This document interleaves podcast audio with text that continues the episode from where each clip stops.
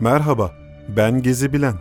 Sizlere iki bin yüz elli metre yükseklikteki Helenistik dönemin en görkemli mezar ve anıtsal heykellerinin yer aldığı Nemrut Dağı'ndan bahsedeceğim. Adıyaman'ın Kahta ilçesi sınırlarına dahil olan Nemrut Dağı'nın zirveleri görülmeye değer. Burada Kommagene kralı birinci Antiokhos'un tanrılara ve atalarına minnettarlığını göstermek için yaptırdığı anıtsal heykeller bulunur.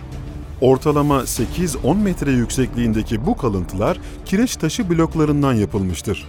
Kral mezarınınsa varlığı bilinse de henüz keşfedilememiştir. Yine de Nemrut Dağı bin dokuz yüz seksen yedi yılında UNESCO Dünya Miras Listesi'ne girmeyi başarmıştır.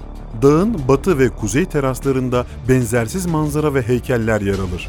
Bununla beraber batı terasında Aslanlı Horoskop'un yer aldığını da belirtelim ki bu tarihte bilinen en eski horoskoptur. Doğu terası ise en önemli kalıntıların yer aldığı kutsal merkez kabul edilir.